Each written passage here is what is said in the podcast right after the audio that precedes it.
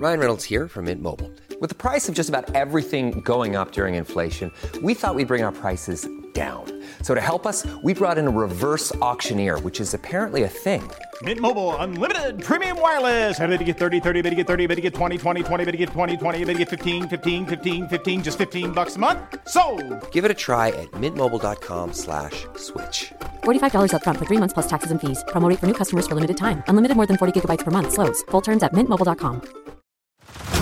Head over to Hulu this March, where our new shows and movies will keep you streaming all month long.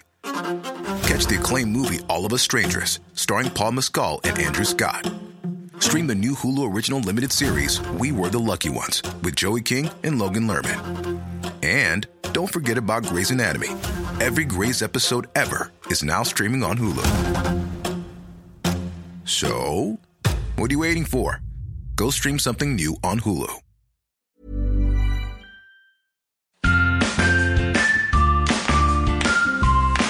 Dr. Ruth, thanks for being here. Thank you. You're always such a grateful and positive person. I have no complaints about being Dr. Ruth in the United States. Haha, Dr. Ruth. You're one of the few that saw my romance unfold with the 127 year old bearded carnival girl. Oh boy. when you say the appeal, it was immediate. Yeah, our chemistry was strong. Even her bike riding bear liked me. She was very learned. Oh, she ate books. She was a widow. Yeah, the lion faced four legged man. Remember we met at their wedding? And you looked fantastic. Oh, stop. I don't know how to dress. Some people are fashion conscious. I'm fashion unconscious. You get an A. Who knows, maybe an A plus. Oh, stop. You're such a charmer. Uh, can I come to see you What do you mean, like personally? to a date? Oh, stop. We're not gonna date. I bought you a brand new guitar. You bought me a new guitar? Well, then let's do it. Maybe to in some extent, it's a, it's a wonderful, simple life. We can live by the sea and strum the guitar happily. It's very interesting. It is interesting.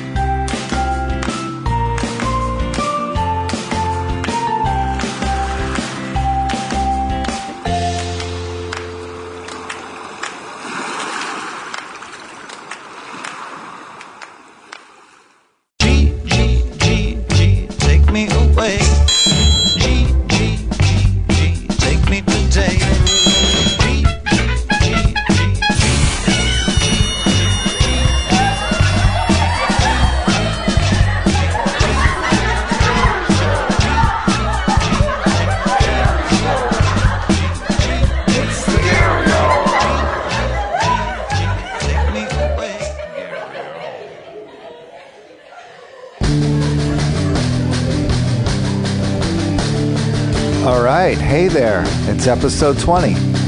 This week we've got New York City licensed psychologist Dr. Julie Groveman.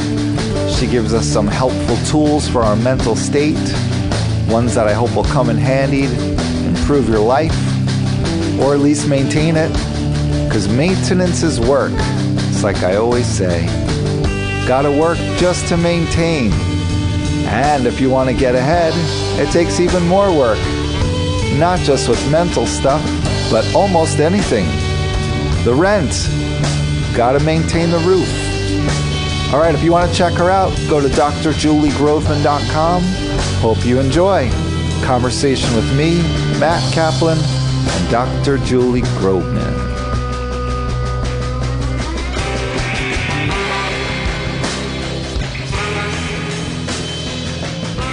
All right. Well, thank you for coming and being here.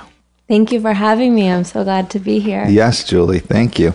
You're uh, probably the most educated person that has not only been in the podcast, but been in my personal space.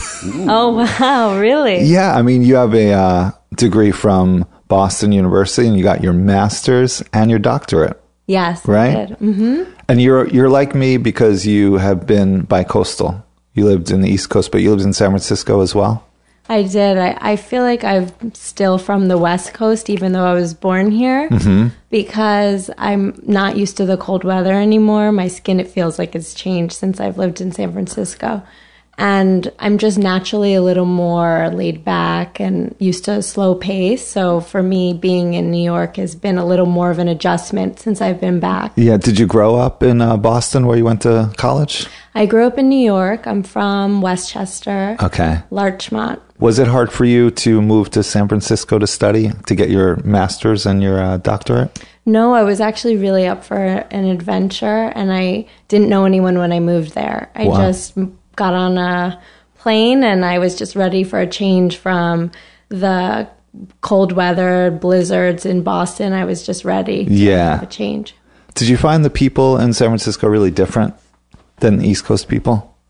In San Francisco, most people aren't born in San Francisco that I mm-hmm. was around. Yeah. So they'd be coming in from somewhere and they'd be living there for just a short time. It is a very transient city, isn't it? Yeah. Yeah, I lived there for four years, and I think I only know about one person left. They've all oh. moved on. it's kind of sad because I, I can only visit that one person now. Yeah, I I really liked the people there, but I mm-hmm. didn't feel like I could easily connect to a lot of people in the way that I've connected with people in New York. What What do you think? Why is that, or what is it about the hard to connect thing? Just to preface, I went there for graduate school for psychology. Right. So hanging out with a bunch of psychologists is not the most fun thing. So I didn't I kind of veered away from Why? that. Why is that? I- You, I would think that you would be talking about matters of the heart and the mind with psychologists. if you're around a lot of psychologists, a lot of times the conversations are a little too analytical and they can hmm. get a little too um, Clinical. a little too clinical and talking about things that are overwhelming that we dealt with during the day or a lot of times I like to take a break from that when I'm with people and I like to talk about something completely different and that's the funniest thing when I meet people who hear I'm a psychologist they first say like oh no let me s- slow down and not say too much at first if they if they don't know many psychologists personally Right. they might say oh I'm nervous you're going to psychoanalyze me But are, aren't we doing that to people all the time anyway? When we meet someone, we're getting to know them. We're kind of evaluating the person that they are. I think everyone has judgments that they come up with naturally, and that's part of just de- you know determining what you think about something or somebody. So I do. I think that whether you're a psychologist or not, you have these thoughts that pop up in your mind about people all the time. Yeah. Do you find that there's a difference in the way you uh, see people now that you have all this study and education behind you? I think if anything, I'm a lot more understanding and a lot more open minded. And it's hard to surprise me. I, I think I've heard probably everything and, and, you know, lived b- beyond my time because I am a psychologist. I've, I've heard things that you know, I've never been through myself and that people around me haven't been through. Mm-hmm. So Like what? What's the worst thing? the worst thing, okay, what first popped into my mind, because I've told my brother this story before when I came home, when I was living in San Francisco, and I came home for a vacation. Um, I was working in a community clinic in a mm-hmm. very diverse area, and I had someone tell me that they had been in jail before and that they were so addicted to drugs mm-hmm. and they were unable to be without the drug mm-hmm. that they found a way to smuggle their drugs through this is sounds horrible and i don't want to repeat it because it could almost give me uh, just the thought of it is so overwhelming.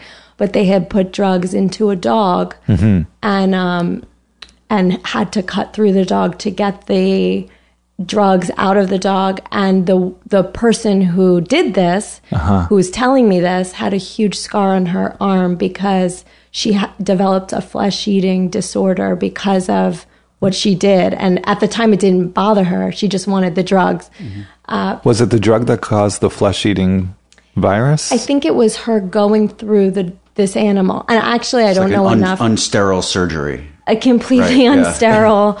Whether it was her using the drug through a through a some type of a Unclean needle. unclean needle or it was her putting her hand into an a- animal that was just completely Would the dog die in the process? The dog died. Yeah, this the whole story was very hard for me. To, someone who loves dogs. Yeah. you know, and that's the key with psychology is really, um, really listening to the person and not putting your own judgments and my own experience into. You know, when I'm listening to this woman tell me this, I'm not thinking of my dog. Right. That I have at home, and I'm just hearing how desperate she was to get the drug. Or the feeling of like, I want to kill this person. Yeah. I mean, you kind of have to, you have kind of have to compartmentalize your feelings and your emotions while you're hearing these things, I'm sure. Yeah, it's tricky at first, but I think I was naturally kind of born to be a psychologist. I don't know if you've heard that from people before, but it was very, it was not hard for me to separate myself from what uh, someone else was telling me, and I wouldn't go home and dwell on it, or or um, I, I could easily separate myself, go home at the end of the day, and just do what I normally do. What kind of uh, things, would, psychological things, would you say you specialize in? I specialize in depression, anxiety. I have a special interest in social anxiety, public speaking phobia, body image issues, um, you know, gender roles and expectations specific to women's issues. And um, Are there certain patterns that you see when you uh, see people and you hear their stories over and over? You start to see certain patterns and you feel like you know you can how to deal with them. Yeah, I, I'd say like seeing a number of people around the same age, let's say, with body image issues, it's very, you start to pick up themes that you're noticing. And uh, also, I would say that, but also not the same age. You can hear the same type of uh, theme from someone much older who comes from a much different background that has the same kind of theme and I would say it varies place to place. Um, when I was living in San Francisco, actually, I'm going to back up. I wouldn't say it varies place to place. You could be in a very poor area, very diverse, and then also now, just in comparison, I'm working in the Upper East Side. I see very similar trends with people in the Upper East Side. with people in the Upper East Side. And believe it or not, they have all the resources and they still have similar concerns. as far as depression, I mean, uh, Matt and I are in the art world. We deal with we're in around a lot of artists, and artists are notoriously depressed people. Mm-hmm. And uh, I was a musician for many years, and uh, I was just talking to a friend about this recently. I feel like when I played music, like when I when I write a song, I tend to write kind of a brooding.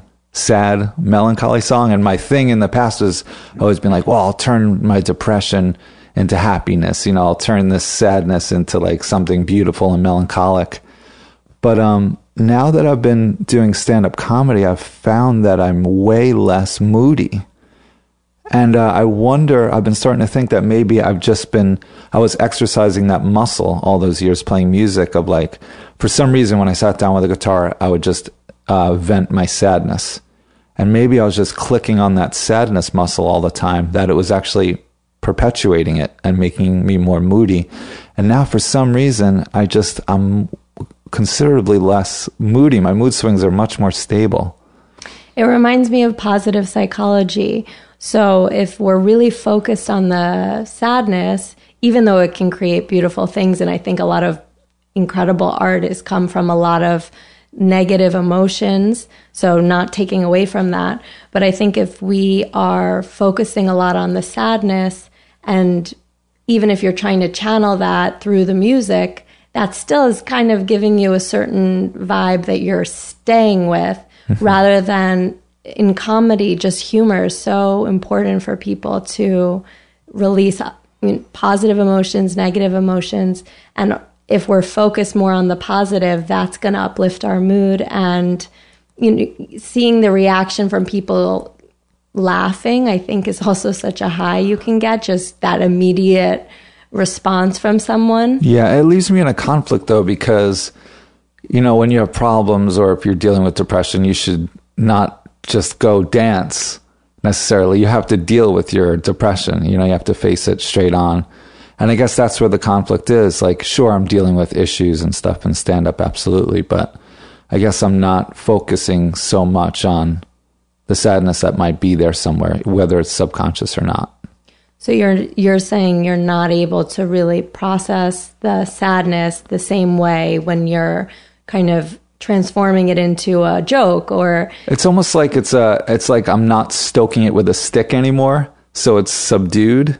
When I was playing music, it was like more, I was like, I was like stoking it like a, you know, just like, hey, you're still there. Here, let's turn it into something beautiful. Is part of that just age and maturity as well? I mean, when you were deeper into writing songs, you were what, 10 years younger. And not I- not I- necessarily because it's just been a few years, like within the past, I don't know, four years. And even now, when I uh, sit down and play, I start to feel that feeling again, and it makes me a little moody when I sing and play guitar. You need more major chords in your in your songs, man. yeah, I should only write with major chords. yeah. Well, it's actually very healthy to let yourself feel whatever you're feeling, but there is a But there's that's the point. confusion. Is it there, or am I stoking it and bringing it to life? Stoking it with your My musical Music. stick. yeah, I you know, it's it's hard to know, Mm-hmm. but uh, when people listen to your music, do they have a sad feeling when they hear it? Is it a sad do they get that sadness? Probably everyone gets their own feeling from it, but a common uh, thread would be that it's uh, a duality of sad and happy because sometimes the sounds are pretty upbeat, even though the melodies and lyrics can be a little sad. But it's also like, um, like uh, with depressed people, they say, you know, you end up a lot of depressed people end up in a mental loop you know, they sit there and they can't get out of bed because they're thinking about how depressed they are. And then they just end up staying in bed and it makes it worse. What they need to do is get up, get some exercise, run around, be around people. It's almost a similar thing. It's like you end up in that loop. I'm sitting there and I'm trying, I'm focusing on my sadness and trying to turn it into something good, but I'm really still focusing on the sadness. And I think it was perpetuating it. Yeah, yeah. If you're, it's kind of like you're stuck in that negative cycle where it kind of feels comfortable to play the music because it's making you release that emotion, but also it's like keeps you stuck in that feeling for a while. But it d- is doesn't that speak to the opposite of what we're supposed to do? Like if we have a feeling, we're supposed to face it head on. So the opposite, I would what I would tell someone. So if someone came in to see me and I and they were saying, you know, when they're depressed, they tend to play music because it helps get out their emotion, but then they can kind of stay dwelling in that emotion and then they could let's say stay home the whole day playing their song by themselves. I would say that it's it's healthy to a certain point to mm-hmm. let yourself stay in that feeling and then it's not healthy to dwell and isolate. So I would say getting up, giving yourself a certain amount of time to do something like that, to process it, allow yourself to feel what you're feeling, and then do something the opposite, like the opposite of how you're feeling. This is called opposite action. Opposite action. Yeah, that's a tool that we would use, which mm-hmm. is saying, even though you feel like staying home and being on the couch and chilling out and not seeing anyone, you do the absolute opposite, which would be going. I mean, this is an extreme opposite, running around the block. You probably, that's the last thing you feel like doing. Right, but it does create endorphins and It can does. change your mood. Yeah, or listening to a funny tape that you like to listen to, or mm-hmm. some comedy. Right. I think also people confuse, and you can speak to this much better than I can, the difference between like I'm feeling depressed and actual like clinical depression. Yeah. So I think Gary, what you were saying in those cases, you were just feeling down, you were feeling sad. It wasn't depression where you're basically like stuck in your room, can't get out of bed, and basically just waiting to die. Yeah, there's a there's an ex- so people can say I feel depressed and that's a feeling, but to actually be clinically depressed, it's interfering with your daily life to the point where you're you know it might impact your job, where you're not able to keep a job, or your relationships, you're not able to maintain relationships. But depression's weird because sometimes you could be depressed about something in particular, death in the family, a breakup, something like that. And sometimes you could be depressed and nothing's changed. Like th- this is something I tell myself if I get depressed, I'm like, all right, you're depressed, but you were happy last week and absolutely nothing in your life is any different. So I try to be like, well, okay, well, maybe di- my depression is just like some chemical wave that came over. And hey, there's no reason for it because you were happy last week and things are the same. Yeah, I think what happens is people don't like to feel negative emotions. They mm-hmm. don't like to feel down or tired. And that's not normal to not feel those emotions. Mm-hmm. I mean, it's not fun to feel down and depressed. But it just like looking at a painting with all these different pic- different colors. Yeah. You need darkness in order to appreciate light. Right. And you need all the colors. So a lot of times people say, I just want to feel happy. I just want to feel upbeat and excited and positive emotions. That that wouldn't be healthy and it wouldn't be normal for someone. So that's something that's important to keep in mind. There may be no trigger for why as a human you get down sometimes. It's completely normal. You ever get, uh, do you call them patients or clients? I call them patients, but but we don't need to call. I we can say um, clients here. Okay. Do you ever get uh, clients that come to you and, you know, one week they're depressed about this and the next week they're depressed about that. And you start to hear the same kind of thing where you're like, you know, they're just, re- they're just finding things to be depressed about. And it's almost a mask for something else. I li- I don't like to say that I find that someone's finding reasons to be depressed because there's usually something else that th- they're missing or there's a void for them. Um, or clinically, if someone has depression, this is nothing to do with what they are looking for. Right. It's I- almost like um, if someone's wearing sunglasses all the time when they have depression, they're seeing things really negatively and they don't have the insight to know that. Right. It's it's like they they think they know what's bothering them, but when you hear it over and over, you start to see that it's that's not really it. You know, they're not Right. seeing the true cause of it. Right. I guess that's your job, right? Yeah, it's like shining a light on something and having someone say, "Okay, every day to day, I'm unhappy at work, or um, I'm annoyed with my boyfriend." But really, underneath, usually it's something about something that happened much, you know, way long ago that maybe they they're not aware of, or that they've been avoiding and just don't want to think about it. Well, the funny thing is, is that people almost always, and you probably see this, they're almost always in their own way. It's like they mm-hmm. are the cause of their problems, Yeah, right? It's like mm-hmm. Matt, for example. You know, he's a shining beacon of that. you're always in your own way. I think we all are. you know, you know I, I think maybe not always, but I think uh, most of us are we're our, our own worst enemy, getting in our own way. Uh, life can be easy. We can attain goals, and yes, people do have certain things that are really hard to get past for one reason. Or But it's impossible to see it yourself. yeah, I think the average person creates their, their most of their own obstacles. I I've seen a lot of people who are their worst critic and who mm-hmm. don't who aren't a friend to themselves and that's I think really hard because things happen in life all the time that we don't have control over and if you're not a friend to yourself and if you're the one every day that comes home to yourself your voice being very harsh and critical that's that's really lousy and that's defeating in itself Yeah. Well, here, here's here's an example. What if someone is just depressed because they don't have a rich social life, or you know they're lonely, but then they don't want to go out and put themselves out there? How do you deal with that person? I hear this all the time. So mm-hmm. I'll just say that this is the first thing I say is that this, you're not alone. Especially, we'll just say within Manhattan. I grew up here, so I, I personally can't relate because I, I know a bunch of people that I've always known here. But for anyone who's moved here or is shy and, and it's hard to put yourself out there in a very busy city, it's completely normal and understandable that it's overwhelming to try to meet people. Mm-hmm. And I, the first thing I would say is that this is not going to be easy and it's going to be pushing yourself out of your comfort zone. Mm-hmm. Because a lot of times someone might want to have friends and may want to put themselves out there, but they don't do things that would put them in the position like they're staying home all the time. Yeah. Which again, I completely. But how do they get the courage to get up and get out? Like I mm-hmm. tell myself this thing, I remind myself of this thing to make myself feel comfortable outside of my comfort zone. So I'm trying to like do NLP, you know, neuro linguistic programming of like when I feel uncomfortable, I recognize that I feel uncomfortable, but instead of running away, I've reprogrammed my brain to be like, oh, this is good. This is where you want to be.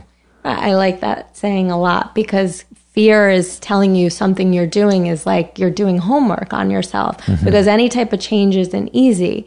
So if you want to change something about yourself or your personality or your habits, it's going to feel uncomfortable and if it doesn't, it probably means you're not doing anything that would that would help change your situation. Right. It's like we keep having the same reaction. Oh, discomfort, run. Something's wrong. But that's just a reaction and we repeat the same thing. But if you can kind of reprogram yourself to not react the same way you've reacted the whole your your whole life, you can kind of that's that's growth, isn't it? Yeah. Growth is like experiencing something new. Yeah, I, I was told, actually, my mom told me this a while ago, that looking at, let's say, your fear as a friend of yours that's been with you for a long time, it's not new, the feeling that you're having. It's kind of like you've known this old friend for a long time. They're annoying. You don't want to be around them, but they're not going anywhere. Fear is the fear, annoying friend. Fear. So Yeah. you say, you know, they're on your shoulder. Let them just kind of sit with you through this experience and let them. It, the more we resist something, the harder it is to do it. So kind of go with the go with the fear and let it ride. You know, ride it out. And a lot of times with anxiety, anxiety and fear, I'm just going to use kind of. Um, they're very closely related you the feeling will peak and then it's going to go down. So your body can't stay at a 10 for too long. Right. So just reminding yourself that the feeling will pass if you just let it, you know, let it pass on Right. its own. What's a what's a Matt? What's a good example of someone being in their own way besides being uh, lonely or and not going out? I think fear, social anxiety, self doubt, self criticism. I think those are all things. I can't do that. I'm not good enough. Who am I to do that? Right? Is that is that what you mean? yeah, I was just Yeah. curious what would yeah, come to I your mean mind. that's that's what you know hurts me and and destroys many people I know. Yeah. And where does that voice come? Is it something you created? Are you hearing a voice that either a parent or a teacher or someone else told you at one point? Um, but it's it's hard things to get past, and I think most people suffer from that one way or the other. Well, what what do you what would you tell a person, or how would you you kind of have to steer a person sometimes? I mean, if you if someone's coming to you and you see that they're just in their own way, and all they have to do is shift their mental state a little bit, shift their mindset. How do you kind of tr- you kind of have to trick them, right? like how do you trick them into seeing it themselves? Because you can't just tell them you're in your own way, you idiot. Right, right. well, if someone's saying they want to have friends and they want a richer social life, but at the same time they're not stepping out of their comfort zone, they're not leaving home, they're com- they're comfortable in their space. What about like someone that just doesn't go for something? They they have they, they want to attain something, whether it's uh, some role or some job or whatever, but they don't think they're worthy of it. They're like, I'm not going to get that. That's um, that's just, I'm not good enough. It's a, it's a risk that you need to take, or it won't it won't happen. I think a lot of times that there's a saying, acting as if you feel a different way. So it's very hard when you're so used to feeling crappy and worthless, and um, like you're undeserving of some really great thing. For you to all of a sudden just feel differently is probably not going to happen. Right. There's nothing I could say. There's nothing friends can say. So there's a there's a tool, and it, I just thought of it where you say, you know, you're going to act as if Yeah. you felt more confident, or how would someone, if you if they were more confident, how mm-hmm. would we know that? What would they be doing differently? So a lot of times that's kind of the kind of work I'll do with someone to say, and and a lot of times people doubt this. So that's kind of a tool you're giving them.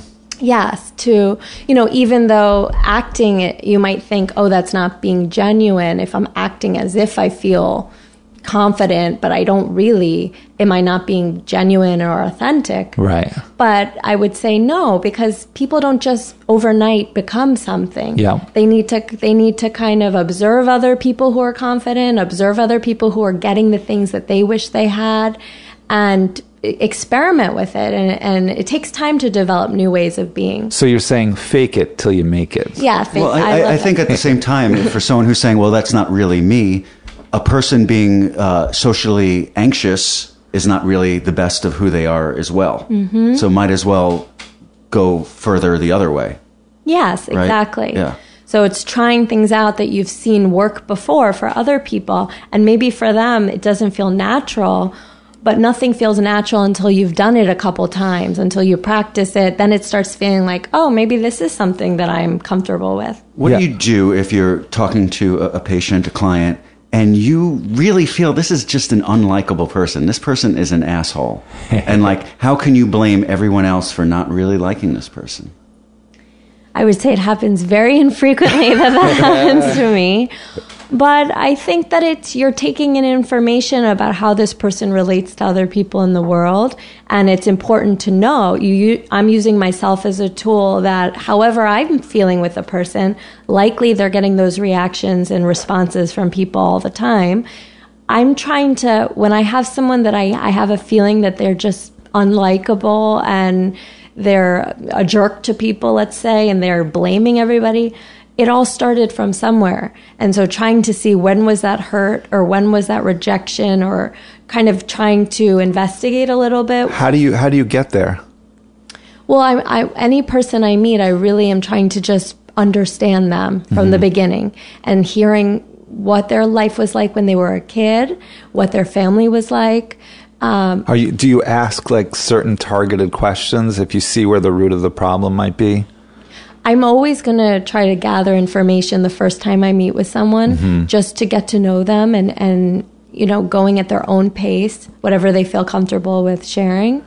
But yeah, I think that if, you know, if, if someone's saying that they're always blame, if it sounds like they're so angry at others and they're blaming everyone, going back to really what that was like for them in the very beginning of their life and school or with friends and, and their experience in their family and keeping it open. I, I try to keep things as open as possible. Right. So you probably see a lot of self pity in people. Feeling bad for themselves Yeah. about their situation. Yeah, and the self pity itself is keeping them from feeling better and living a more fruitful life. Yeah, a lot of times we talk to ourselves in a certain way, and I think you were mentioning that. Um, you know, we hear these ways of talking to ourselves that are self doubt, and it might be someone else's voice or it might be our own voice. Really trying to, you know, the self pity is sometimes something we've adopted from somewhere. Maybe our parent used to talk to themselves like that, and we heard that, or we were talked down to like that and now it's just our way of being and so a lot of times people come in with all these layers and you're just trying to really help them see which ones are the ones that are serving them at So this you, point you might shine a light on that self pity that they might have and be like, oh, that you're, you're reminding me of your mother right now. And then they, if they see themselves in their mother and they don't like that aspect of their mother, then they can kind of cure that in themselves. Is that what you're saying? Yeah and i think it's a challenge. I think knowing that that's where that part of them might stem from hearing their mother talk to themselves like this or that or talking to herself like that it can become it can be hard to to realize something like that. So mm-hmm. it takes time. Therapy i would say is not something that overnight people change these big behaviors or patterns Yeah. but it is about shining light with someone who's really patient and understanding and my role is really just to be like a sounding board Right. and to also point out things that i'm noticing and and work together as a team Well, that whole uh, acting as if uh, tool, it's interesting because it is like neurolinguistic programming. You're just kind of programming your brain to act like it's okay, and then all of a sudden your brain just starts being that way, which is what psychotropic drugs do, right? right It's pretty much the same thing. But um, it's funny because that's kind of what you see in uh, improv and stand up comedy, or maybe even any performer. You know, when you first start doing it, you're not confident at it. But no one wants to see a stand up comic go up and be really nervous, or an improviser be nervous. So everyone on that stage is faking confidence, even though they're public speaking, which is terrifying, right right? So, but then eventually you keep faking the confidence and then they become confident. Yes. For for some performers, they have to continue doing that their whole career. Right, Some some performers never really get the confidence. Ugh, hopefully it's not like that for any people in daily life. Some you know presidents, world leaders, never fully have confidence, and they're always trying to fake it. Yeah, it's like every parent too. Every parent, you know, mm-hmm. they have to act like they know how to raise this child, but they don't know what they're doing. they're just winging it. Yeah, so the thing that I think is interesting about that is that what's wrong with being nervous and mm-hmm. what why are we so afraid to get up and have someone notice that we're nervous? Or so that's the other part of uh, I loved about improv is that you can mess up and you can fail and you're fine. You end up seeing that that doesn't last forever and that scene will be over soon and then you have a new scene and maybe people don't remember that you did that Right. but at, at the same time i think that getting past that your world will be over if you're nervous and people notice and and that's part of i think underneath the social anxiety and the fear of public speaking a lot of times is seeing that you'll survive it and that's part of being human that mm. that happens Isn't a lot of that ego? You Ego. know, it's just people's ego of not wanting to fail or look stupid. Yeah, I do. I think so. Part of your critical, you know, being afraid of other people's judgments of you. Yeah, I used to host an open mic, and you know, at open mics, you get such a wide array. You get like total freaks that can never get it together to do an actual performance. Then you get people that are actually like really good and polished. But one thing I noticed from doing the hosting the open mic was that the people that got up there and were fearless were the people that had no ego. And they'd get off stage and they'd be like, you know, dressed like an idiot maybe, or just like a little bit off, but they were just free. And it was the people that were like, you know, put together and kind of had their act together. They would have more ego about them. I just kind of found, found it fascinating. And who did you feel the audience was more receptive to or that seemed like they were more engaged? I feel like when an audience sees someone that's totally free, they're attracted to it. But if they're too free, where they're not a little bit grounded in reality or or that ego, the audience is a little freaked out, whether that's intimidation or just freaked out because it's not the norm. I don't know. But like you take someone like Jimi Hendrix. I mean, Jimi Hendrix is like so free when he plays the guitar. He's just so liberated on stage, but he's got his swagger. Mm-hmm. You know, he's not like some total freak off the sidewalk that's just totally free in their expression, and they're maybe just like a little too free. Yeah, if you didn't care at all what people thought and mm-hmm. you didn't have any anxiety, you wouldn't that wouldn't be good either. So I think uh-huh. being too free, I would relate it to there's like a spectrum of the optimal level of anxiety where if you have no anxiety, you're in bed all day because you don't care enough, you're not worried enough to let's say get up and do things for yourself or you know pay the bills or you know so you don't want zero anxiety because Right, that's right. not motivating. But having a little bit is like getting dressed in a way that you want to give a good impression that you're comfortable with, or you know, caring enough to call that person that you want to talk to. Um, having butterflies before you get up on stage is normal because Right. you want people to like what you're going to say. If you didn't care at all, then you'd be that wouldn't be great. So I think knowing that some anxiety is really motivating for people, or else they wouldn't prepare for things. See, that's so. It's usually that's usually the answer. It's never like all of one thing or all of another. It's usually somewhere in between. Yes. Yeah, I'm very wary of extremes. So it's like usually a happy medium is the happy place. But yeah, that's interesting. It, it is good to be a little bit grounded in reality and care what other people think. in comedy for you is that a little bit caring what people think does that get you sometimes distracted if you're a comic getting up and Yeah, I think I tend to veer on that side of caring what people think too much. Yeah, it's that's that's my challenge is you know being a little more free the other way. yeah i i feel like i can relate to the person if i feel like i feel like that person is thinking about the audience or is thinking about if anyone gets up i feel like that really for me is a courageous thing to get up in front of people to begin with so i'm more in this i'm really always thinking how are they doing this to begin with how can they feel so brave and and if they didn't care at all i think that would that would be uncomfortable or almost puzzling to me. Yeah, well, there's definitely two kinds of stand-up comics. There's def- there's the kind that are going up for them, you know, to just uh, satisfy their own whatever. Yeah, I don't want to say ego because that sounds judgmental, but to satisfy their own art form or whatever. Then I'm I'm trying to do this thing where I before I go up, I remind myself that I'm there for the audience. So I don't know if that's good or not, but it it is helping me stay out of my own head of like, oh, how am I doing? Blah blah blah. It's more like I'm focused on them, and that's kind of helping. You ever know someone that's uh, what's the word for this? They're just compulsive liars, or uh, like uh, psycho. Not so they're like so. Ah, damn. What's the word? But they're kind of like they just lie for no reason. Sociopath? Yes, that's that's the word. Sociopath.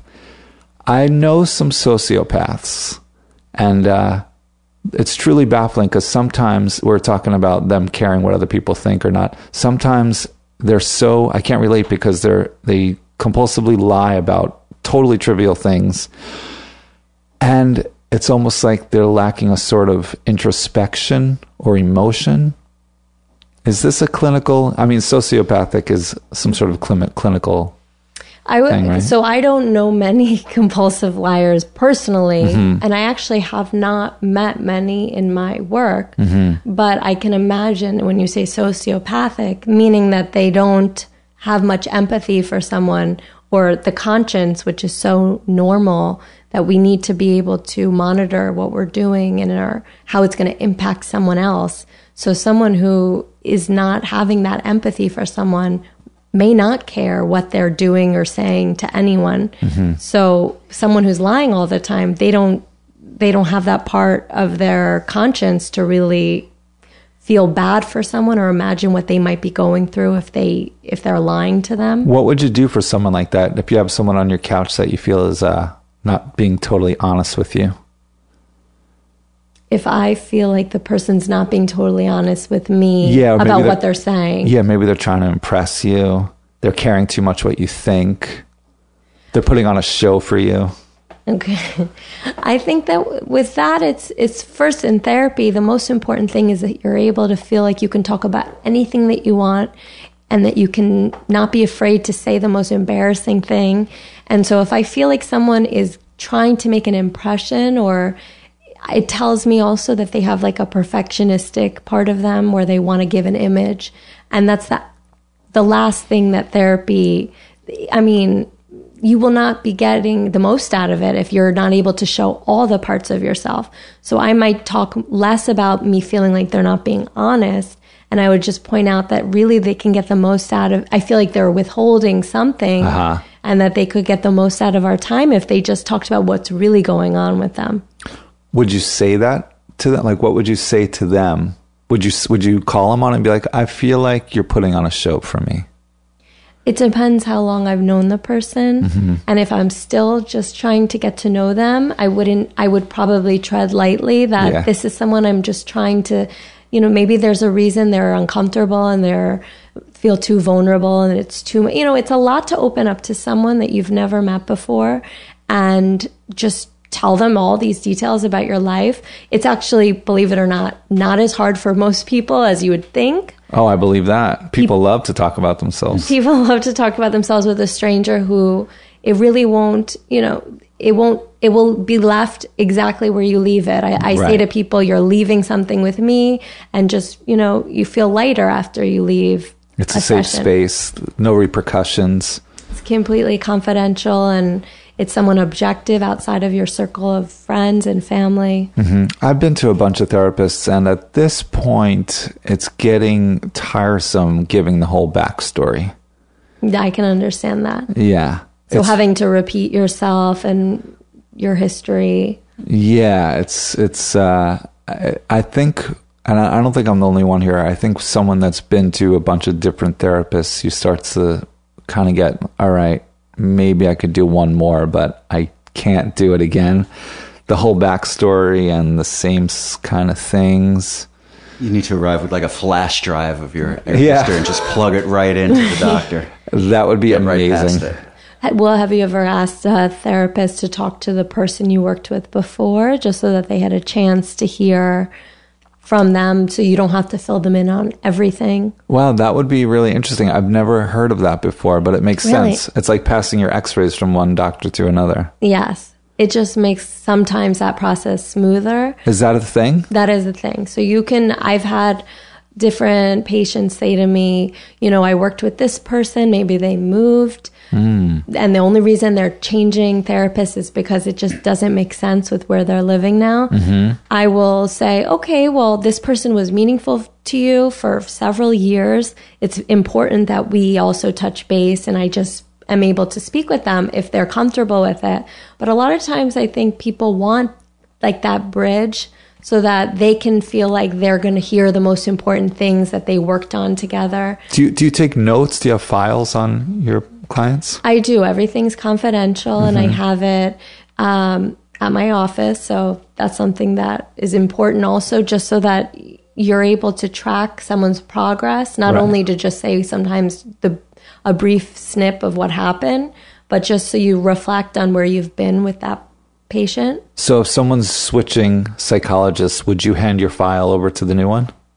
I wouldn't do that unless that person asked me to do that. If they did ask you, you would. If they did ask me, um, it's their right as a patient to have those, to have that file given to their current therapist. But I wouldn't, you know, unless it was something I felt like was really needed. Because the other part of this is that someone's starting over, like turning a new leaf with a new therapist. And so maybe there are certain things you need, you would like to be communicated and shared about your history. Uh, there are also times where I've, uh, let's say, ended therapy with a patient. They made a lot of progress.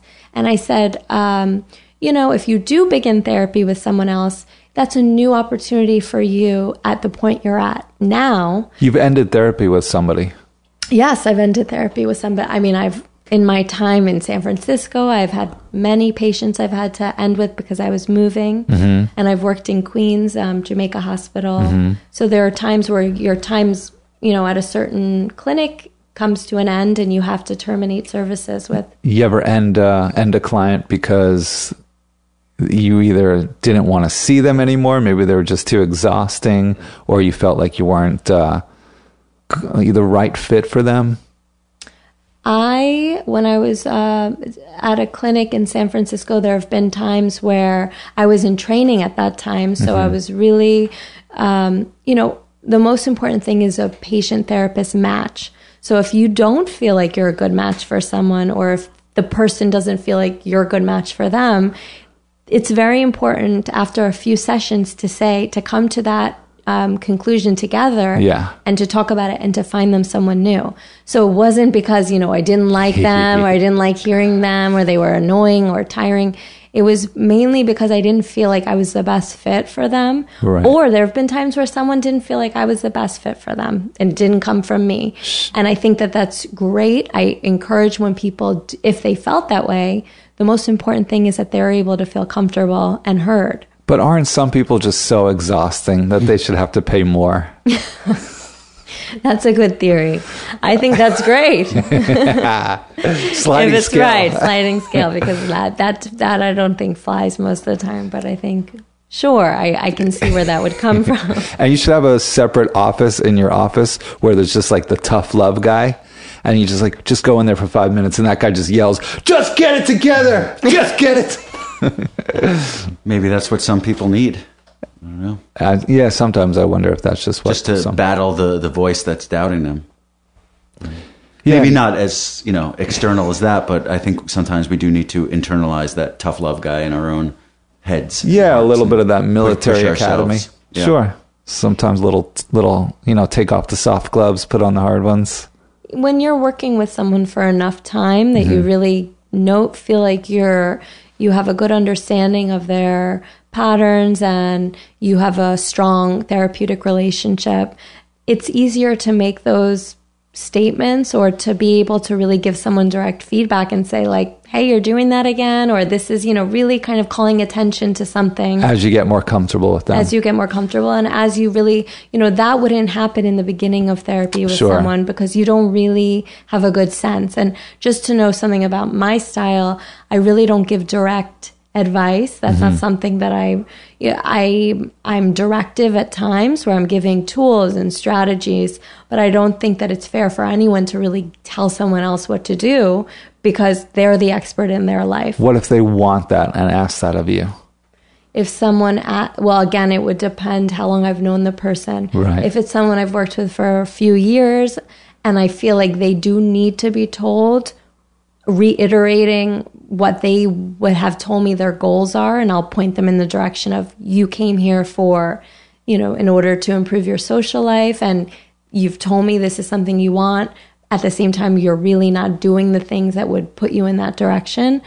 I'm happy to say hey let's talk about why you came in here to begin with and and really kind of point people back to the beginning of why we were working together. And also i'm i'm comfortable with saying things that are sometimes hard to say to people Yeah. Do you feel like you have to find each person's kind of breaking point, you know, and just kind of stay a little bit back from that? Because everyone has their own amount of what they can handle. Yeah, everybody is different and everybody has a different threshold for what they are comfortable with. Mm-hmm. And sometimes you have to learn through, like, therapy is a, a therapeutic relationship where you're learning as things happen. So if I say something that I realize got a really negative reaction, I'm learning from that experience with that specific person that maybe, you know, that isn't something that works for them.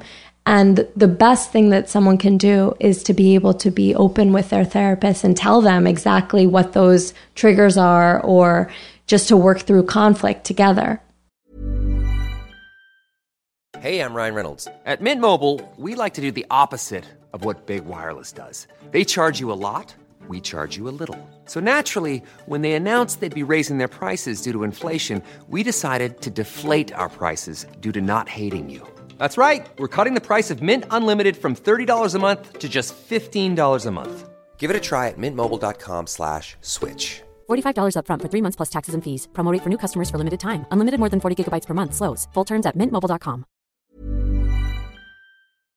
Yeah. What would you just? I'm I'm curious about this like sociopathic friend that I have.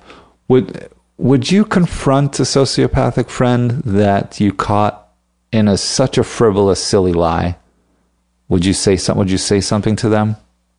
Well, my question for you would also be how, not how, why this person's still a good friend of yours if you're noticing that this is kind of the pattern that's been happening. Mm-hmm. Because I know it would it would be difficult to have a friend who was constantly lying about kind of trivial things. And my guess is they wouldn't be honest with you if you confronted them about it. Right, right. Yeah, there's that. I guess with me, I've been kind of like uh, with some friends. They they have so much to offer in some realms, and then they're terrible in other realms. Like uh, I think a lot of artists find this. Like a lot of artists, they might be friends with another artist, and they're great. They're inspiring people, and they're great to be around.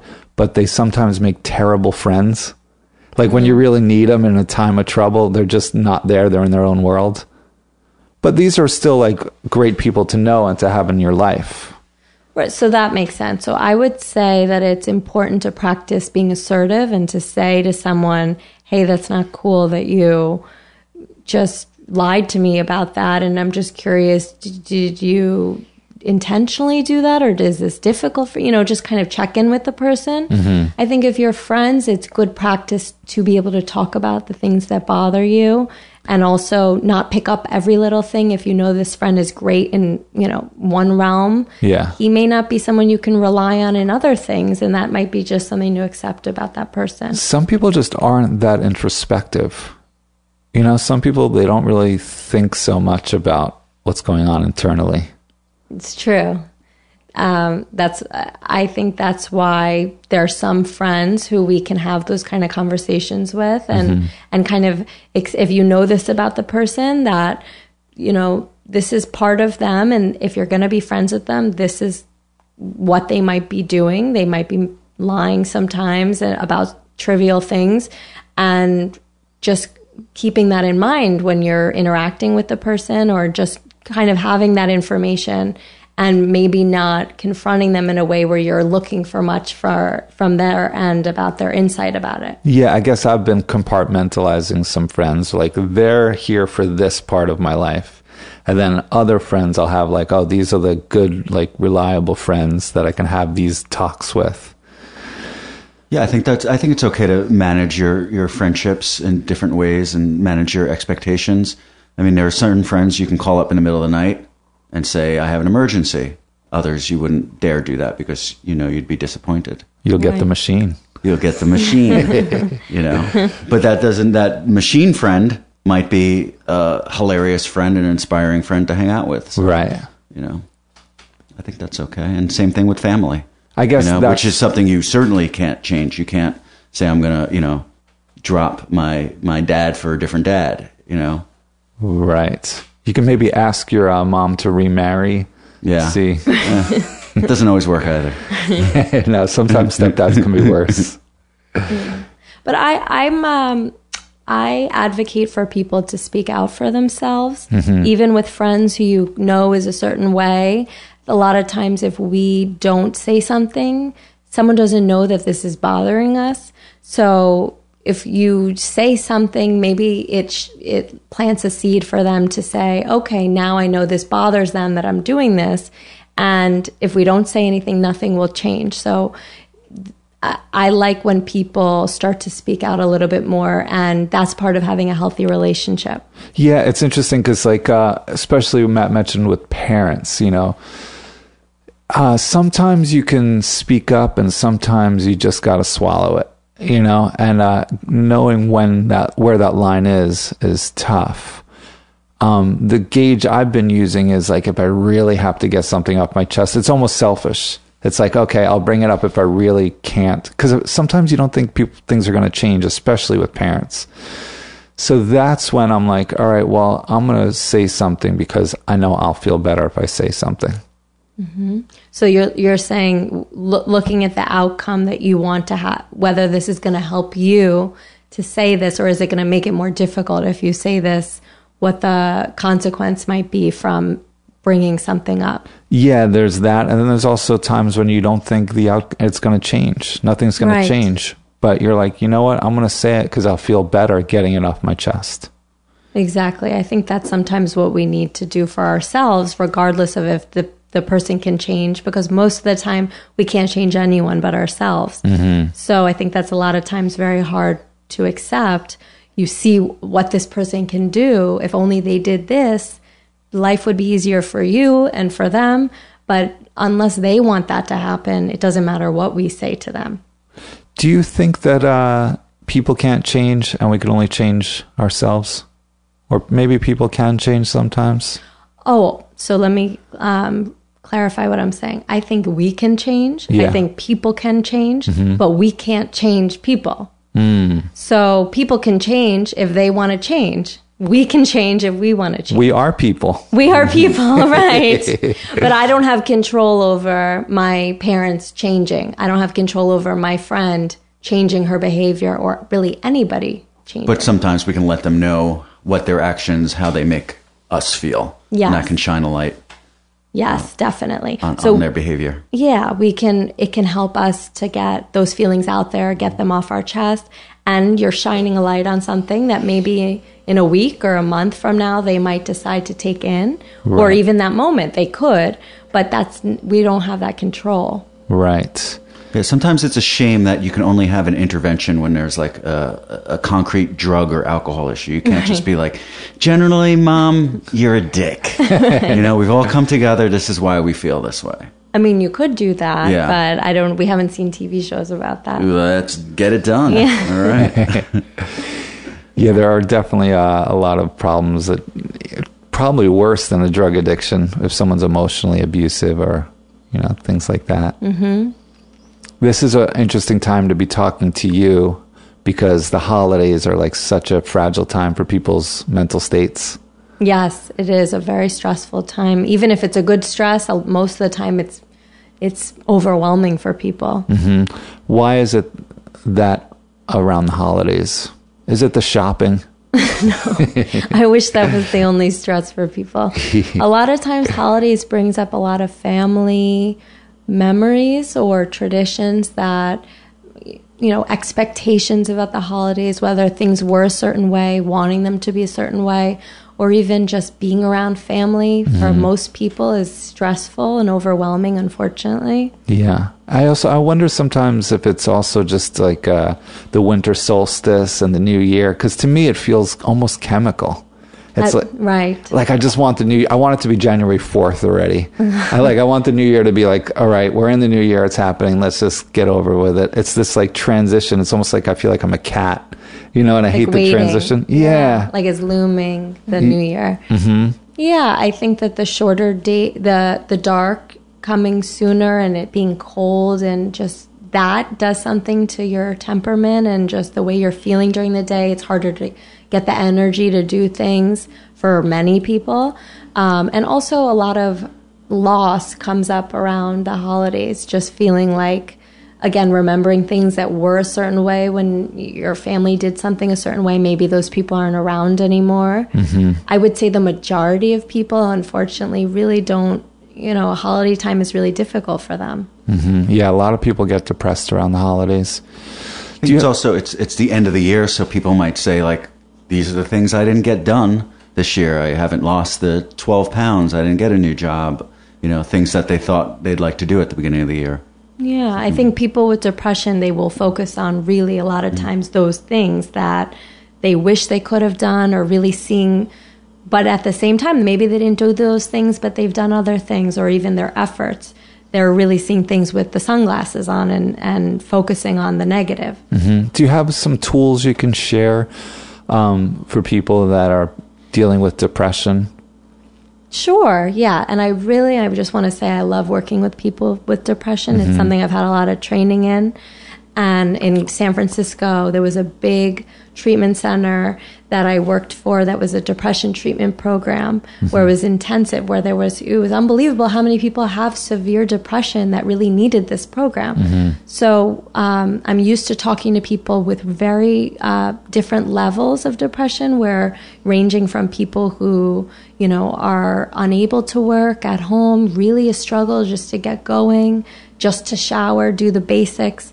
And then it ranges from people who may have a job or, you know, may have relationships, but it's still this really constant battle that is looming where they feel like they could slip back any minute into depression. So, what I would say, number one, is just be a friend to yourself. That depression is something you didn't do anything wrong, it affects many people, and you're not alone in this. That this is something that people don't like talking about enough mm-hmm. to know that this is part of life and it's a medical condition. I think it's important to really notice what helps you and to do more of that. So let's just say getting up in the morning and taking a shower wakes you up and mm-hmm. helps you get going, doing more of the things that make you feel good. And whether it's, you know, so I've had some people say just texting a few friends just to make that contact because they tend to isolate. Right. That's just something, if they know it works, do more of that um, the opposite action I, I brought up before. So maybe you feel like you're so depressed, you're so tired, all you want to do is be on the couch and watch Netflix and do nothing. As much as that sounds great for an hour, but after that, I think, you know, laying around and isolating for someone who has depression is really a recipe for feeling more depressed. You can go down that hole. you can go down that hole and it just you know your energy will really continue to drop if you're not moving around. So opposite action would be doing the exact opposite of what you feel like doing. So if you feel like isolating uh, maybe go to a coffee shop sit down with a book but you're around other people so you know we want to make this easier for you in a way that's pretty simple I like this opposite action thing. It's very clear and like, okay, this is what when you mm-hmm. when you can't think of what to do and you're just trapped by your own depression.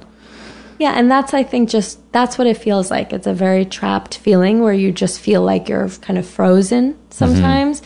And moving your body, simple thing like just taking a walk for someone is such a is just being outside, being aware of what's around you. That can really take you out of your negative thoughts and feeling trapped. So I tell people to exercise. Again, acknowledging that's the last thing that you would want to do when you're Right. feeling depressed, but that's what's really going to help. Yeah, um, a lot of people don't really understand depression. They just think, get over it. Life's not so bad. Just get over it, you know. And I had it. I uh, Sarah. I heard an interview with Sarah Silverman. She put it really well when talking about her depression, comparing it to like a flu. Like when the flu comes over you, you're just like, oh, here it is. I'm sick. And that is how she described her depression. And when I heard her describe it that way, I was like, oh, now I, that makes a lot of sense. And I think a lot of people don't understand it in that way. Yeah, I think that it feels refreshing, believe it or not, when you're with other people with depression and you have depression. Mm-hmm. You kind of finally feel like people get it in a different way, where they they're not expecting things of you that are not, you know, when someone has depression and they're in a depressive episode, they cannot do the things that they were once able to do. It's just their expectation to, let's say, do their to do list isn't going to happen. Right. So, someone who doesn't have depression, who doesn't understand that, that's very hard to talk to someone, um, like a family member who doesn't really get it, that you can't just snap out of it when you feel like it. I mean, it's just, it, it takes time and, and patience. Do you ever do uh, group things where you get depressed people together? So I did that in San Francisco. I would love to do that kind of a thing here, and I'm working in the Upper East Side. And you know, the the challenge I think a lot of times is the stigma that people feel about being in a group, about going and talking about their concerns with other people. But believe it or not, it is the number one way to really get out of something like depression when you're with other people and you show up to a place where other people can really relate to you. And this is something people can contact you with. Yeah, so you can contact me. This is something I would need to see the need for it here. Mm-hmm. And I would be happy to start a different group. Right now, I'm doing a social anxiety support group, and I'm starting a women's body image. Does anyone show up to that?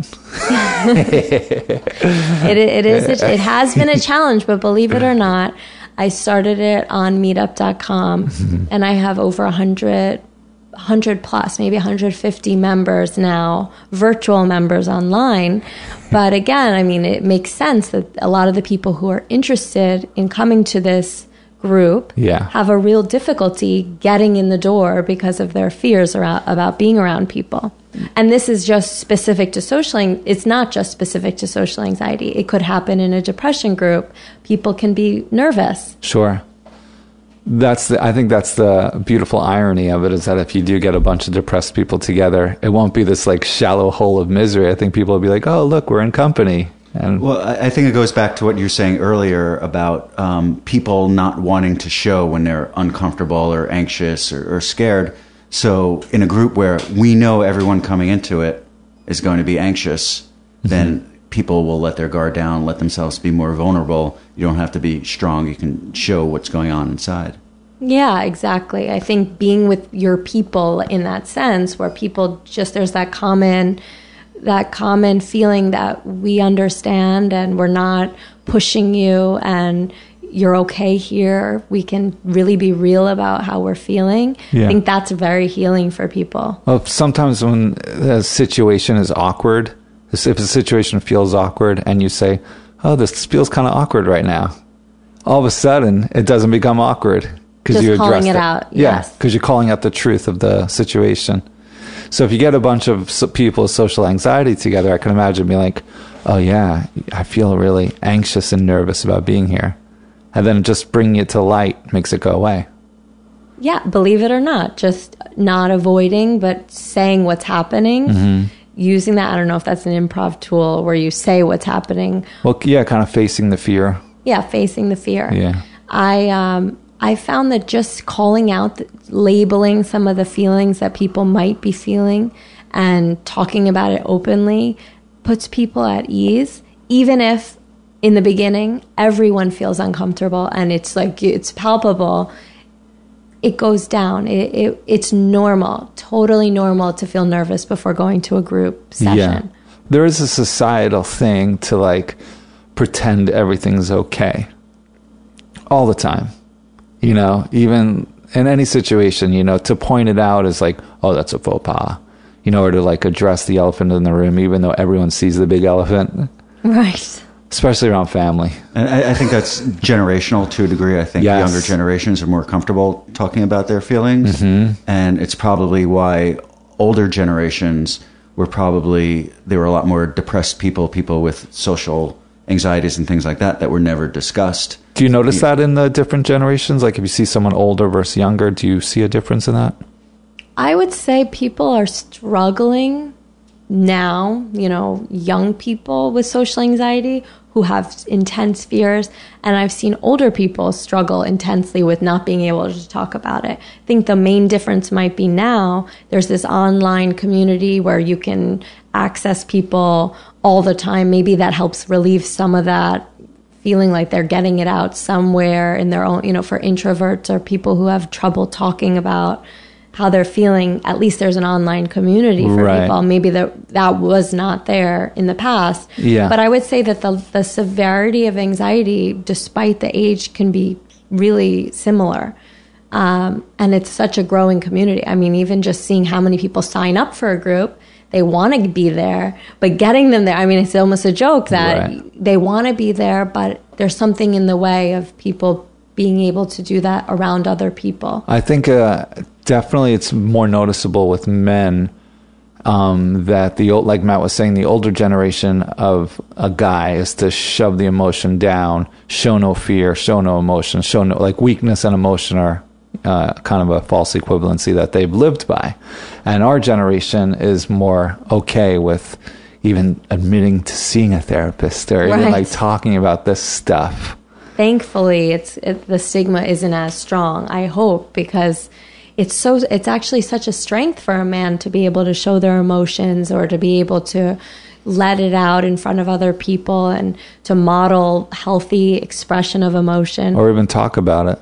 or even talk about it. Yeah. or to say oh i go to therapy. I think that's gotten a lot more accepted now than it's ever been. With the social anxiety thing, do you feel like uh, um, the internet and social networking and media is kind of making the younger generation more socially uh, awkward and anxious? it, it's possible and i'm just going to say my observation of seeing public school kids hanging out outside not talking but attached to their phone looking down not making any eye contact with anyone i think that's totally normal now Yeah. so i think that would be hard you know then you're in front of a uh, let's say a teenager who lives around here and someone that I've seen before, let's say I'm walking down and I see kids, they're not used to talking and having conversations face to face or all those social skills haven't been developed. They really don't need to. Uh, you know, online dating and all these things does help people. I do think people who would have much harder time meeting someone. And I, I think that's a gift they're giving people who it's been hard to connect with others. Sure. But I also think that it's the younger people who are just trying to, they have an opportunity to um, build these skills. They haven't been um, exercising these skills. It'd be interesting to see if, because you know, uh, more affluent families will uh, give their kids cell phones and expose them to computers earlier uh, than a family that doesn't have as less money. So it'd be interesting to see the comparison of, let's say, a 15-year-old who grew up in uh, an affluent environment versus one that didn't, mm-hmm. how they've dealt socially. Mm-hmm. Well, the irony of that, too, to add on to that, is that when you have poor neighborhoods, they tend to live in closer quarters with each other and they mm-hmm. tend to be outside playing with each other more. Right. Where wealthy neighborhoods, they're more isolated. My guess would be, and from anecdotal things I've heard from people, that when you aren't attached to your TV or computer, or you're more present with the people around you, Yeah.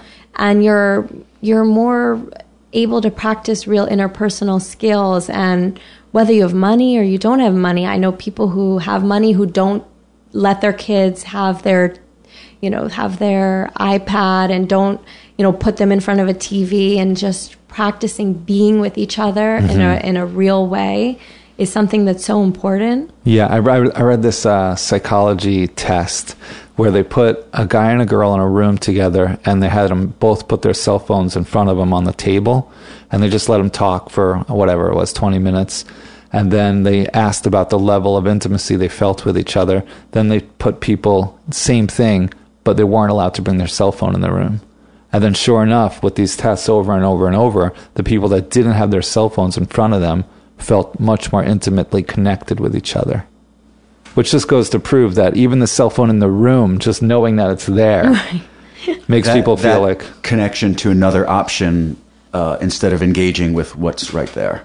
You know that that cell phone has a whole world of everything that's not happening right now. Yeah, exactly. There, it's almost like there's uh, another person in the room with you.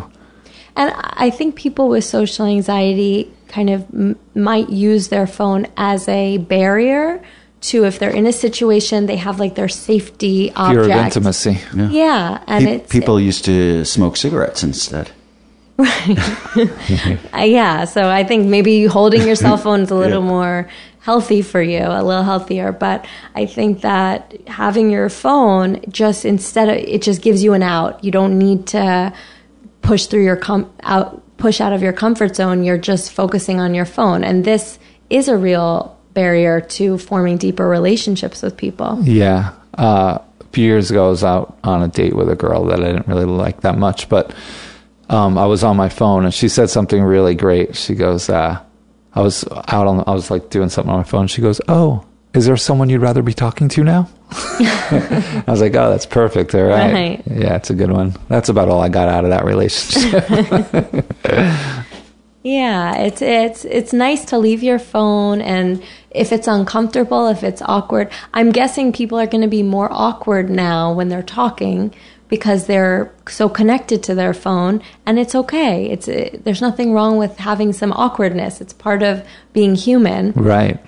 And Yeah. just 'cause normalizing that. Eventually, or hopefully, if there's some real connection between the people, get through that awkwardness, even if it begins with small talk or, or just saying that it's awkward or whatever it is. And you'll, if there's a real connection between the two people, you'll get there.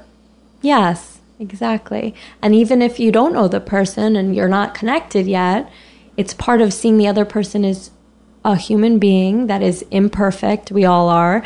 And that's part of sometimes what actually helps connect people to to feel more comfortable to talk about real things with each other. Mm-hmm. Do you think, given the choice, most people, most Americans would go back to the times of no cell phones and no internet? No. You think most people would rather be here? I think there I know enough people who are so freaked out by not having their phone, Yeah. losing it or misplacing it or That sounds so unhealthy, though. It is so. It's. I think that it's. A, it's almost become a living object where they Yeah. are, feel like that's their life and it's their lifeline to knowing about everything, and it's. It's become out of control. Yeah. But luckily for those people, soon enough, your phone will be connected right to your body. Yeah, well, that's where we're going. Yeah, of course. Our technology, you won't have to carry around something. It'll just be strapped to you or inside your skin or, yeah. you know? So I- those people don't have to worry about losing their phones. I wonder if I'm in the minority because I really would prefer to be like maybe in the 70s without any of this stuff. Even though I use it all the time and it's amazing, but I just feel like uh, everything would be a little more present and less complicated. Do you like to write letters? Do you think that you know that's something that's been missing now that we have all these? Um, oh yeah, I want to. I want to go back to carrier pigeons. Mm-hmm. I'm done with emails. Oh, oh yeah, I was talking about even the mail. Things don't come. You know, you don't write someone like a handwritten letter anymore because Yeah. we just we don't need to. Mm-hmm. Even in the days of typewriters, you know, and you get a typewritten letter, it doesn't have that intimacy of when someone would handwrite it. Yeah. Yeah, I miss letters. Write some letters, Gary. Or listeners, send your letters to Gary's email address. email your letters. Write a letter, scan it, and send it in an email. I'm with you though, Gary. I, I would love to be back in those times. There's some amazing things about technology and ways we can connect in ways we were never able to, but I, I miss that as well. You, you with me on that? I'm with you. I wonder how many other people are with us on that. Julie?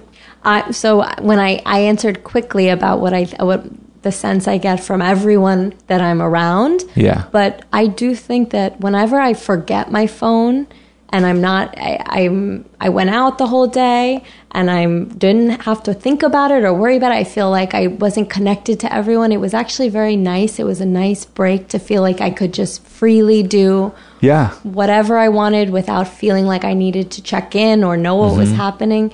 So I think there's a real freedom that comes with not feeling so connected all the time. Mm-hmm. Well, just the fact that you forgot your phone is impressive. Most people Oh, yeah. never even forget it. Yeah, I, I give myself breaks. I, I intentionally will say I'm not bringing it at the gym. I leave it home. I don't want to be thinking about it.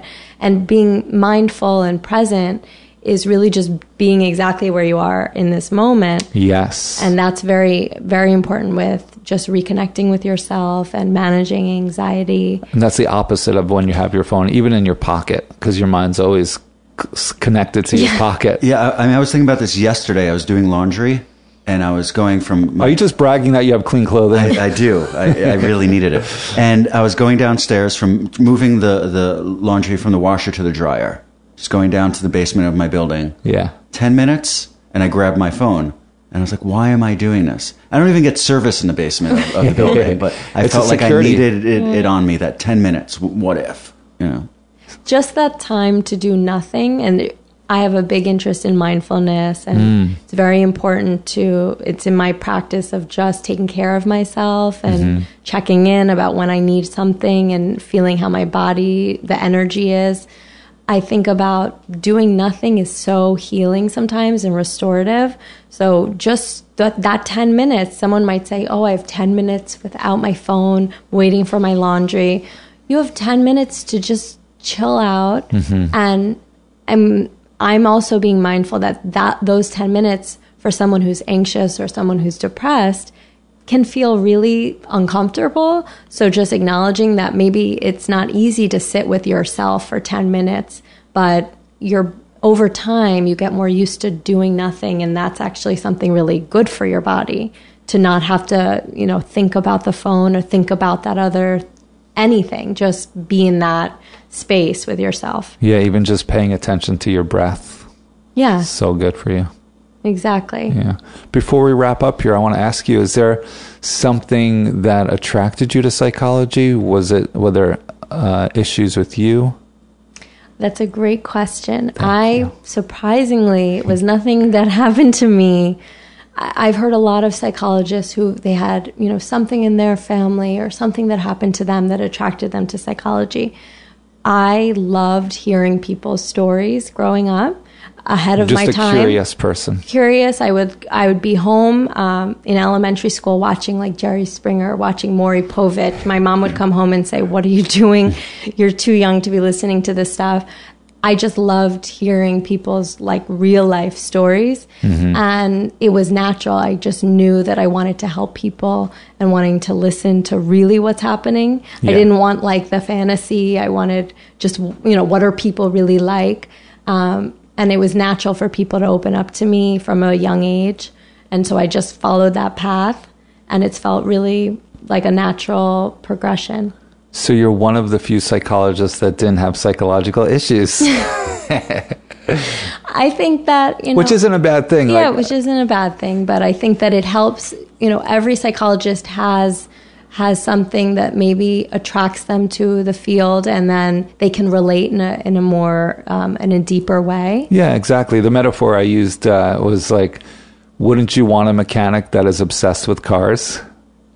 You know, Yes, like yes. someone that's obsessed with their own mind, like that's the person you want to be seeing.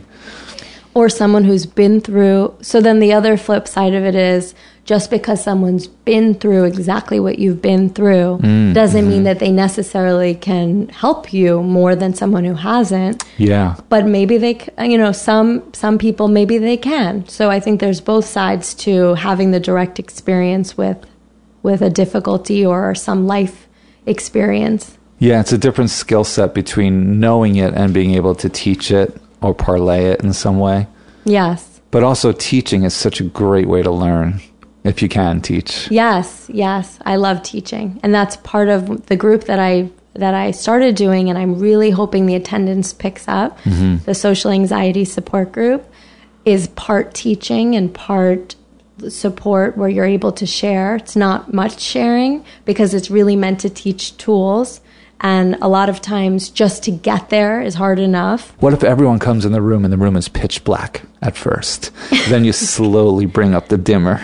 and to really to really turn up the the fear or just the uncertainty of the situation. Yeah, like when they get there, they don't have to see or or be seen by anybody, and then as they get a little more comfortable, the light slowly goes on, and then they start to see everybody. Well, it's kind of a, a metaphor for what, what does happen, right? Yeah. Yeah, exactly. Well, it's an opportunity to also just getting there is half the work. Oh, just yeah. showing up, even if you don't say anything and just show up, you're already doing the homework. So I encourage people just to take that chance and see what it's like and, Mm-hmm. and just even if you feel like you might not be able to stay the whole time, give yourself a certain amount of time. You might stay for 20 minutes and just try it out. But just showing up is a big part of the work. It is, yeah. For, for anything we do, right? It is. It Yeah. is. Just getting to where you have to go, being there, and being present where you mm-hmm. are, even if it's uncomfortable. You know, even our jobs sometimes we may not want to go, but just getting there is half mm-hmm. the battle. And then once you're there, believe it or not, you just things sometimes come into motion. Mm-hmm. You ever do uh, Skype therapy? Have you ever given Skype therapy? I so I have had interest in people wanting to have Skype sessions.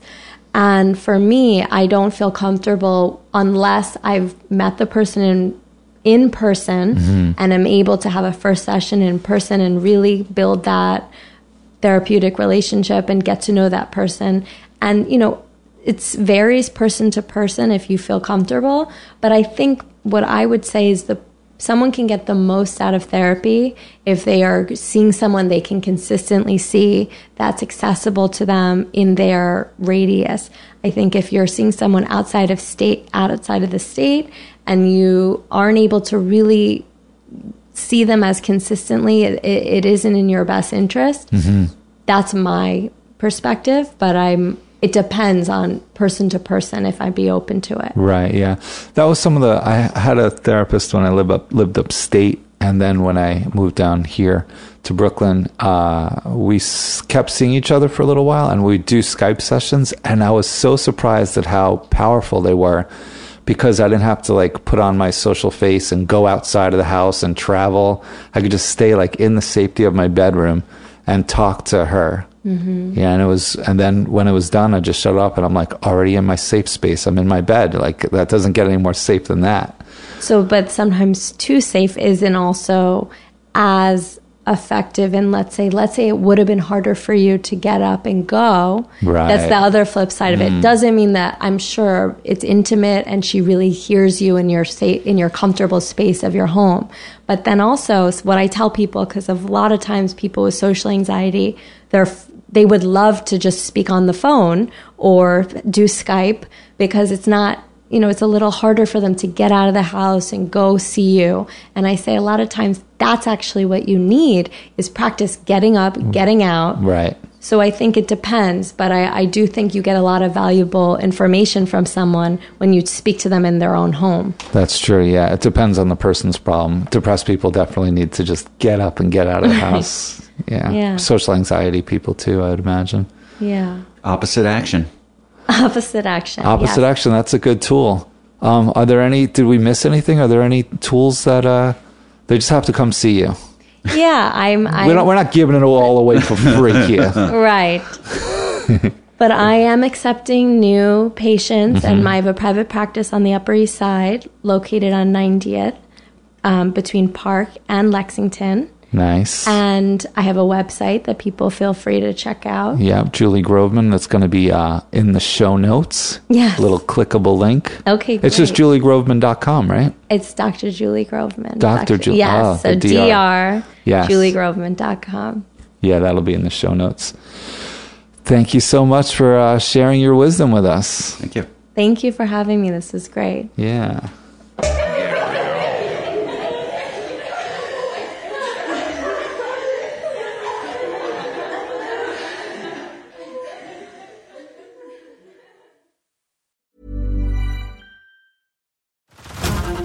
To Hulu this March, where our new shows and movies will keep you streaming all month long. Catch the acclaimed movie All of Us Strangers, starring Paul Mescal and Andrew Scott. Stream the new Hulu original limited series We Were the Lucky Ones with Joey King and Logan Lerman. And don't forget about Grey's Anatomy. Every Grey's episode ever is now streaming on Hulu. So, what are you waiting for? Go stream something new on Hulu.